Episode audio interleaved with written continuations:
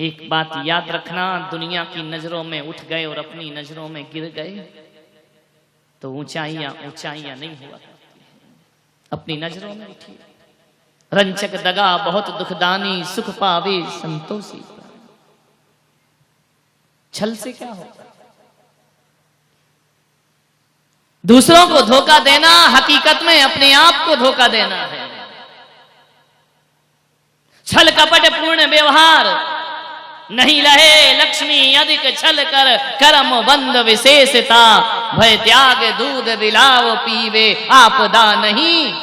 देखता, आप समझते हैं कि छल कपट से सब कुछ मिलता है। एक बात याद रखो, जीवन में सफलताएँ छल कपट से नहीं, जीवन में सफलताएँ पुण्य के उदय से प्राप्त हुआ करती हैं। यदि पुण्य है तो सफलता है। छल कपट से नहीं मिलती है दूसरों को छलने वाला, जो दूसरों को छलता है, छाले उसके सीने में पड़ते हैं। अहित तो अपनी आत्मा का होता है। छल कपट क्या होता है? बाहर से अपना दिखने वाला, भीतर से अपनी काट करने वाला छली कहलाता है, कपटी कहलाता है और ऐसे लोगों से संसार भरा पड़ा है। संसार ही नहीं भरा पड़ा है। हमारा परिवार और रिश्ते नाते इस कपटपूर्ण व्यवहार से भरे पड़े मन में कुछ, मुँह में राम राम, भीतर कसाई का। राम नाम जपना, पराया माल अपना। मुँह में राम, बगल में छुरी। अपना काम बनता और भाड़ में जाए। जनता रघुपति राघव, राजा राम, जैसा मौका वैसा काम। ध्यान विचार करें, ये छल कपट का व्यवहार नियत खोटी। ये मत समझना कि जो मीठा बोल रहा है, वो मीठा ही होगा। नमन नमन में फेर है, अधिक नमे बेईमान। जो ज़्यादा मेरे पास आते हैं ना, महाराज, आप ही सब कुछ, आप ही ये, आप ये सब नंबर वन के बदमाश इनसे बच के रहना। खतरा उनसे नहीं जो दूर रहते हैं, खतरा उनसे जो निकट रहते हैं। ध्यान रखना। अपना बन के घर लूटते हैं। कमरे में भाषा कुछ होती है, कमरे से निकल के भाषा कुछ और हो जाती है। महाराज के सामने भाषा कुछ होती है, महाराज से दूर होकर भाषा कुछ और हो जाती है। यहाँ आते हैं तो लगता नहीं, यही अपना पक्का चेला, ध्यान रखना। पच्चीस साल हो गए मुझे, घास नहीं छील रहा लोग परिचय करके परिचय पाते हैं, लोग कुंडली देख के भाग्य देखते हैं, ये हमारे पंडित जी जैसे हैं। लेकिन मैं पुलक सागर कुंडली नहीं देखता। मैं चेहरा देखकर बता देता हूँ, तुम कितने गहरे पानी में हो। गुरु से शिष्य की कौन सी बात अनजानी है? गुरु से शिष्य की कौन सी बात अनजानी है? अरे सागर को मालूम है बूंद में कितना पानी है। ध्यान रखिए। कहाँ से? सब जानते हैं। ध्यान नमन नमन में फेर अधिक नमे बेईमान। दगाबाज दूना नमे। चीता तीर कमान। ध्यान रखिए। कभी देखना। जो ज़्यादा बटरिंग करते हैं अरे महाराज, आप ही हैं, बरसों से इंतज़ार, आप ही हमारे गुरु, टीवी पर देखा, ये देखा, सावधान! खतरनाक आदमी। ध्यान उत्तम आर्जव था मीठा बोल के गला काटते हैं। समझना। मैं तो सावधान रहता हूँ। सावधान तो तुम्हें रहना है। ध्यान रखिए। मेरा क्या है? मैं आज हूँ, दिवाली बाद चला जाऊँगा। दिवाला तो तुम्हारा निकलना है। रहना तो तुम्हें है। उठना बैठना तो तुम्हें है। मेरा क्या, मैं तो रमता जोगी? बहता पानी। और क्या करोगे? देख दो महीने और करो उसके बाद तो हम अलग और तुम अलग। संभलिए ज़िंदगी। मीठे बोलने वालों से बचिए। नमन नमन में फेर है, अधिक नमे बेईमान। एक आया? बोले, महाराज, मुझे कुछ नहीं चाहिए आपसे। तो मैंने कहा, मैं देख अब रहा हूँ जो तू बोल रहा नहीं चाहिए। ध्यान इतने मीठा बोलते हैं। मुझे तो आपकी चरणों की धूल चाहिए। धूल चाहिए। एक बार एक आदमी गर्मी थी, मेरी भैया भैयावती कर रहा था। बहुत गर्मी बढ़ गई तो लौकी घिस रहा था पैरों में। वो आ गया। मैंने कहा, ले मेरे चरणों की धूल। बोले, इसका क्या करूँगा? मैंने कहा, तू ही तो गाता ना तेरे चरणों की धूल, वाह चंदन। गुल ले जा चंदन, गुलाल घर में रख ले अरे बोले महाराज, ये नहीं। एक तो और ऐसा भक्त है जो कहता है, महाराज, मैं तो आपके चरणों की धूल हूँ। एक बार बोले, दो बार बोले, तीन बार, वही वही तो फिर शक होने लगता है। मैंने कहा, हर जगह मेरे चरणों की धूल, मेरे चरणों की धूल। एक दिन मैंने कहा इसकी फ़ाइल निपटा। हुँ? चार लोगों के बीच चरणों की धूल, चरणों की धूल, चरणों की धूल। मैंने कहा रिमांड पे लो इसको, थर्ड डिग्री का दिया जाए इसको आज। मैंने कहा, क्या बोल रहा है? बोले, मैं आपके चरणों मैं भी तुझे इसी लायक समझता मेरी नज़रों में तेरी इससे ज़्यादा कोई औकात नहीं है। अरे बोले, महाराज, आप कैसा बोलते हो? मैंने कहा, तू बोल रहा है तो अच्छा लग रहा हो। मैंने हाँ कर दिया। तो अब तुझे बुरा काहे का लग रहा है? मैंने कहा, तेरी औकात भी धूल से ज़्यादा नहीं है। मैंने इससे ज़्यादा तुझे समझा ही नहीं है कभी। उस दिन के बाद बोलना बंद हो गया, चरणों की धूल। ध्यान रंचक दगा, बहुत दुखदानी। कभी किसी शेर को देखना, चीते को देखना जब वह शिकार पर बैठता है तो दोनों पंजे आगे फैला लेता है। ऐसे बैठता है, जैसे बड़ा भोला भाला तपश्चर्या कर रहा हो। लेकिन जैसे ही शिकार दिखता है, सब पंजा फैलाना भूल जाता है। छलांग लगाता है वो गर्दन, दबोच लिया। ये छल कपट पूर्ण व्यवहार। ध्यान रखना, तीर कितना झुका होता है, तीर कमान को देखना। कमान इतनी झुकी इतनी झुकी, इतनी झुक जाती है। अर्धचंद्राकार हो जाती है। लोग समझते हैं कमान बहुत विनम्र है। कमान बहुत नमन में जीती है। लेकिन जैसे तीर रखा जाता है, वही झुकी कमान किसी के प्राण ले लिया करती है। और किसी चोर को देखना पुलिस के आगे इतना समर्पित हो जाता है। मैं कभी चोरी नहीं, गलती हो गई। अब ये अपराध नहीं हो, अदालत में समर्पित हो जाता है। लेकिन जैसे ही निकल के बाहर आता है, नाग अपना फंड फिर से उठा लिया कर छली कपटी लो। ध्यान मीठा बोलेंगे। बहुत खतरनाक लोग मंदिरों में बड़ी भीड़ है ऐसे लोगों की। हे भगवान आप ही हे दाता है परमात्मा। गंगा गए तो गंगा दास जमुना गए तो जमुना। वहाँ गए तो वहाँ भी माथा रख दिया, यहाँ आए तो यहाँ भी रख दिया। मैंने कहा ना, रघुपति राघव, राजा राम, जैसा मौका, आए दिन भगवान बदलते हो, आए दिन गुरु बदलते, आए दिन अपनी श्रद्धाएँ बदलते हो। कैसे मिलेगा उत्तम आर्जव धर्म जीवन? में ध्यान रखिए आए दिन बदल लेते दौलत पैसे चंद रुपयों के खातिर आदमी बाप बदल लेता है। वक्त पड़े बाका तो गधे को कहें, काका, ध्यान रखिए। मान, संभलिए। बचाइए अपने आप को। आप स्वयं भी संभलने का प्रयास करिए।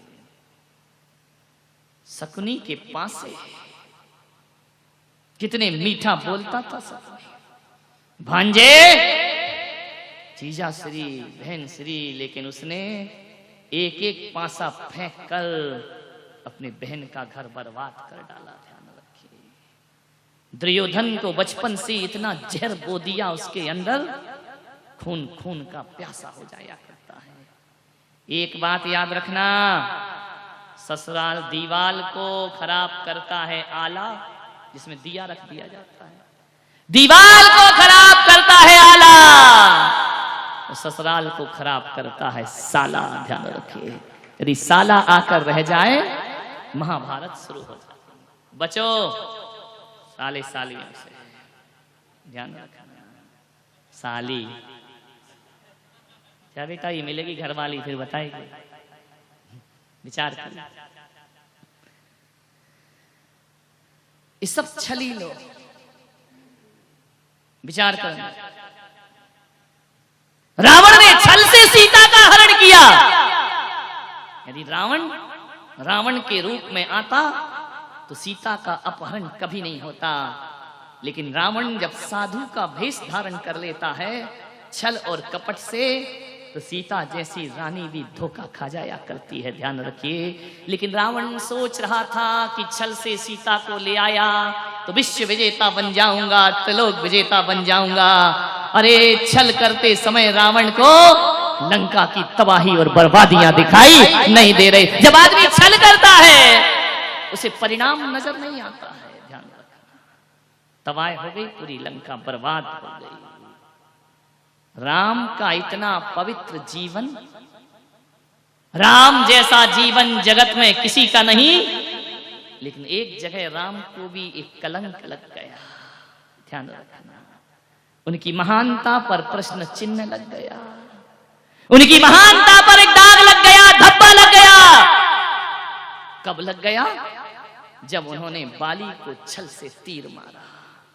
बाली ने इतनी कहा कि श्री राम, तुम्हारी मेरी दुश्मनी क्या थी? सुग्रीव का साथ दिया, मुझे छल से तीर मारा। राम, तुम कितने भी महान क्यों ना हो जाओ। दुनिया सब भूल सकती है। लेकिन तुम्हारा ये व्यवहार कभी ना भूल पाएगी। श्री राम यदि तुम्हें मारना था तो सामने आकर के तीर मारते। तुमने छल से तीर मारकर अपनी महानता पर प्रश्न चिन्ह खड़ा कर लिया है, ध्यान बड़े बड़े महापुरुष बह जाते हैं छल और बल के बीच छलना ही तो थी छल कपट पूर्ण व्यवहार। बहुत मीठे लोग मिलेंगे। कभी देखना, एक गन्ना होता है और एक जलेबी होती है। दोनों ही मीठे होते हैं। गन्ना भी मीठा है, जलेबी भी मीठी है। लेकिन एक बात याद रखना, गन्ना सीधा है, जलेबी कैसी है? कैसी है? कौन बोला महिलाओं की तरह? ये जलेबी है तो बेटा तुम इमरती से कम नहीं हो। गन्ना सीधा है, जलेबी टेढ़ी मेढ़ी है, मैंने सोचा। ये मीठे तो दोनों हैं। एक टेढ़ा मेढ़ा क्यों? एक सीधा क्यों? बहुत सोचा तो इसी विचार पर पहुँचा कि गन्ने की मिठास, उसकी तपस्या की मिठास है। वो खेत पे खड़ा हुआ तप करता है। उसकी मिठास बाहर से नहीं डाली गई, उसकी मिठास भीतर से पैदा होती है। जो भीतर से पैदा होती है मिठास, वो आर्जव धर्म हुआ करती है। और जो मिठास बाहर से डाली जाती है, वो टेढ़ी मेढ़ी जलेबी हुआ करती है। मीठा दिखती तो है, लेकिन बड़े प्रपंच होते हैं उसमें। जलेबी की तरह, इमरती की तरह बाहर से मिठास डाली गई। इसलिए ध्यान रखना, गन्ने को कोई जड़ से नहीं खाता है। उसकी जड़ को बचा के रखता है। काना, पौड़ा, पड़ा, हाथ, ये चूसे तो रोवे। फले अनंत जो धर्म ध्यान की भूमि विषय काना, पौड़ा क्या होता है? गन्ना। ध्यान बारह भानों में पढ़ते हैं। काना, पौड़ा, पड़ा, हाथ, ये चूसे तो रोवे। गन्ने को कोई जड़ से खा लेगा तो अगले साल गन्ना नहीं पा सकता है। गन्ने को ऊपर से काटा जाता है, जड़ को छोड़ दिया जाता है। वह जड़ अगले साल फिर गन्ना बन करके प्रकट हो जाया करती है। गन्ने को जड़ से नहीं खाते हैं, उसको पूरा समाप्त नहीं करते हैं, क्योंकि उसकी मिठास स्वाभाविक है, जलेबी की तो जड़ ही नहीं है। ध्यान जो छल कपट करते हैं, उनके व्यवहार की कोई जड़ नहीं हुआ करती है। वो अविश्वास का पात्र बन जाता है। मंथुरा का छल, कैकई का छल सबको मालूम है किस तरह से इन्हें छल करके अपने जीवन को बर्बादियों की धार पर ले जा करके बहा दिया था एक बांसड़ा होता है। देखा? बाँस, एक बांसुरी उसी से बनती है। ध्यान रखना। एक बार रुक्मणी ने, सत्यभामा ने नारायण कृष्ण से पूछा, क्या मुरलीधर हमेशा मुरली बजाते रहते हैं? ओठों से लगा के रखते हो, सोते हो तो बाजू में रखते हो, चलते हो तो कमर में फंसा लेते हो। आखिर काली कलूटी मुरली में है क्या? छेदों वाली छेद ही छेद जिसके सीने में है। इससे सुंदर तो नारायण हम लगते हैं। आप हमें इतना प्यार नहीं करते जितना मुरली से प्यार करते हैं। कृष्ण ने कहा कि रुक्मणी मुरली की विशेषता है। बोली क्या विशेषता है मुरली में? बोले मुरली की सबसे बड़ी विशेषता है। एक तो ये बिना बुलाए बोलती नहीं है। समझ गए? जब तक मैं उसे आदेश नहीं करूँ फूंक नहीं मारूं तब तक बोलेगी नहीं और रुकमणी तुम? समझ गए क्या? ऐसी बातें आपको डायरेक्ट समझ में आती हैं। तुम बिना चुप करे चुप नहीं होती। महिलाओं का तो यही हाल है। बोले, मुरली बिना बुलाए नहीं बोलती है। और रुक्मणी, तुम दिन भर बोलती हो। दूसरी बात, ये जब भी बोलती है, बड़ा मीठा बोलती है। और तुम जब भी समझ गए क्या? तुम भी शामिल हो उसमें। इधर मत देखो, ध्यान रखें तीसरी विशेषता उसकी, किसके भीतर गांठ नहीं होती है, ध्यान रखना ये छल कपट प्रपंच नहीं करती है, इसके भीतर कोई गांठ नहीं होती। जिस दिन रुक्मणी, ये तीन बातें तुम्हारे जीवन में आ जाएँगी, उस दिन कृष्ण तुम्हारा हो जाएगा। कृष्ण तुम्हें सबसे ज़्यादा प्यार करने लगेगा। एक तो बिना बुलाए बोलो मत, एक जब भी बोलो तो मीठा बोलो। और बोलते समय मन में कोई गांठ मत रखिए।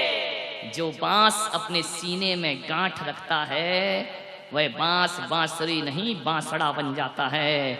और वह बांसड़ा जो होता है ना, वो ओठों से नहीं लगाया जाता। किसी मुर्दे को उठाने के काम आया करता है, वह अर्थी का रूप ले लिया करता है। आप बताइए, ज़िंदगी को बांसुरी बनाना है या अर्थी उठाने वाला बाँस बनाना है? ध्यान क्यों बनता है वो बाँस अर्थी का? क्योंकि उसके भीतर गांठ ही गांठ होती है। मन की गांठों को खोल लिए ये बहरूपिया सा जीवन हमारा। मंदिर में कुछ, घर में कुछ, रसोई में कुछ ड्रेसिंग टेबल में कुछ और चेहरा हो जाता है। छोड़िए जीवन। एक सजीवन जीवन। इसलिए तो दिगंबर संतों के लिए कोई भेष, कोई आभूषण कोई अस्त्र शस्त्र कुछ नहीं दिया। भभूत का तिलक लगाना भी मना है, क्योंकि नहीं तो तुम दिन भर ही अपना रूप बदलते रहोगे। हमारा रूप तो सदा ऐसा रहता है। और संतों की ड्रेस, आपके कपड़े, आउट ऑफ़ डेट हो सकते हैं, लेकिन हमारी ड्रेस सदा अप टू डेट हुआ करती है। ये आउट ऑफ़ डेट कभी नहीं। महावीर के समय से चली आ रही है। कितनी बढ़िया ड्रेस है। लोग कह रहे, धोती दुपट्टा पहने। कंफर्टेबल नहीं लगता है। अच्छा नहीं लगता है। पागलो। तुम्हें तो उतना है, मुझे तो उतना भी नहीं है। लेकिन मुझे तो मेरी ड्रेस बहुत अच्छी लगती है। ना धोना, ना सुखाना, ना प्रेस करना, है? क्या दिक्कत है? ना इसमें कोई नई फ़ैशन आना, ना पुरानी फ़ैशन होना। कितनी बढ़िया ड्रेस है। एक आदमी बोला, महाराज आप रहते कहाँ आपका आश्रम कहाँ? मैंने कहा, मेरा कोई आश्रम नहीं। मेरा कोई ठिकाना नहीं। तो बोले, आपका कोई एड्रेस? मैंने कहा, जिसकी ड्रेस नहीं, उसका एड्रेस नहीं। ध्यान जिसकी ड्रेस होती है, उसका एड्रेस होता है। यहाँ नो कपड़ा, नो लफड़ा। ध्यान कितनी बढ़िया ड्रेस कभी भी आए, बोले, महाराज, वहाँ तैयार हो जाइए। अब महाराज क्या तैयार होंगे? नंग धड़ंग, बाबा, ये तैयार क्या होगा? हम तो 24 घंटे तैयार कार्यक्रम में जाने को क्या? मौत भी आ जाए तो दिगंबर संत उसके साथ चलने को तैयार रहा करता है। उसे अलग से कोई तैयारी की ज़रूरत कि भीतर बाहर एक सा स्वरूप है। आप कितने बहरूपिया स्वरूप बनाते? कभी लाल, कभी काला, कभी नीला, कभी पीला कहीं हरा, कभी गुलाबी। नहीं, यहाँ तो एक ही रंग है। गिरगिट की तरह रंग बदलते ध्यान रखिए। दिगंबर साधना, आर्जव धर्म। भीतर बाहर एक। बगले से तो कागा अच्छा होता है, जो बाहर भी काला होता है, और भीतर भी। बगला तो बाहर से सफ़ेद, भीतर से काला। नदी किनारे बैठ जाएगा, ऐसा ध्यान लगाएगा, आँख बंद करके एक पाँव उठा लेगा। बगुला भगत! ना हिलेगा ना डुलेगा। मछली आएगी, फट से मछली को पकड़ लेगा। ध्यान रखना, ये बगुला है, बाहर से तपस्वी, भीतर का भोगी। ध्यान रखना। पहचानिए अपने जीवन, ज़िंदगी दूसरों को ज़्यादा मत दूसरों का मुँह काला करने से पहले ये बात ध्यान रखना, अपने हाथ काले हो जाते हैं। और दूसरों के लिए गड्ढा खोदोगे तो वो गड्ढे में बाद में उतरेगा, तुम गड्ढे में पहले उतर जाओगे। ध्यान रखिए। आग लेकर हाथ में पगले जलाता है किसे? जब ये बस्ती ना रहेगी, तू कहाँ रह जाएगा? दूसरों का घर फूकने से अपने घर में खुशहाली नहीं आती है। घरों को बसाइए। मैं प्रवचन करता हूँ, मैं उपदेश देता हूँ, तुम्हारे घर अच्छे से बस जाए, तुम्हारे व्यवहार अच्छे हो जाए, तुम्हारा परिवार अच्छा हो जाए। नहीं होगा तो मेरा क्या बिगड़ेगा? लेकिन नहीं सर्वे भवंतु सुखिना सर्वे संतु निरा। कोई दुखी ना रहे।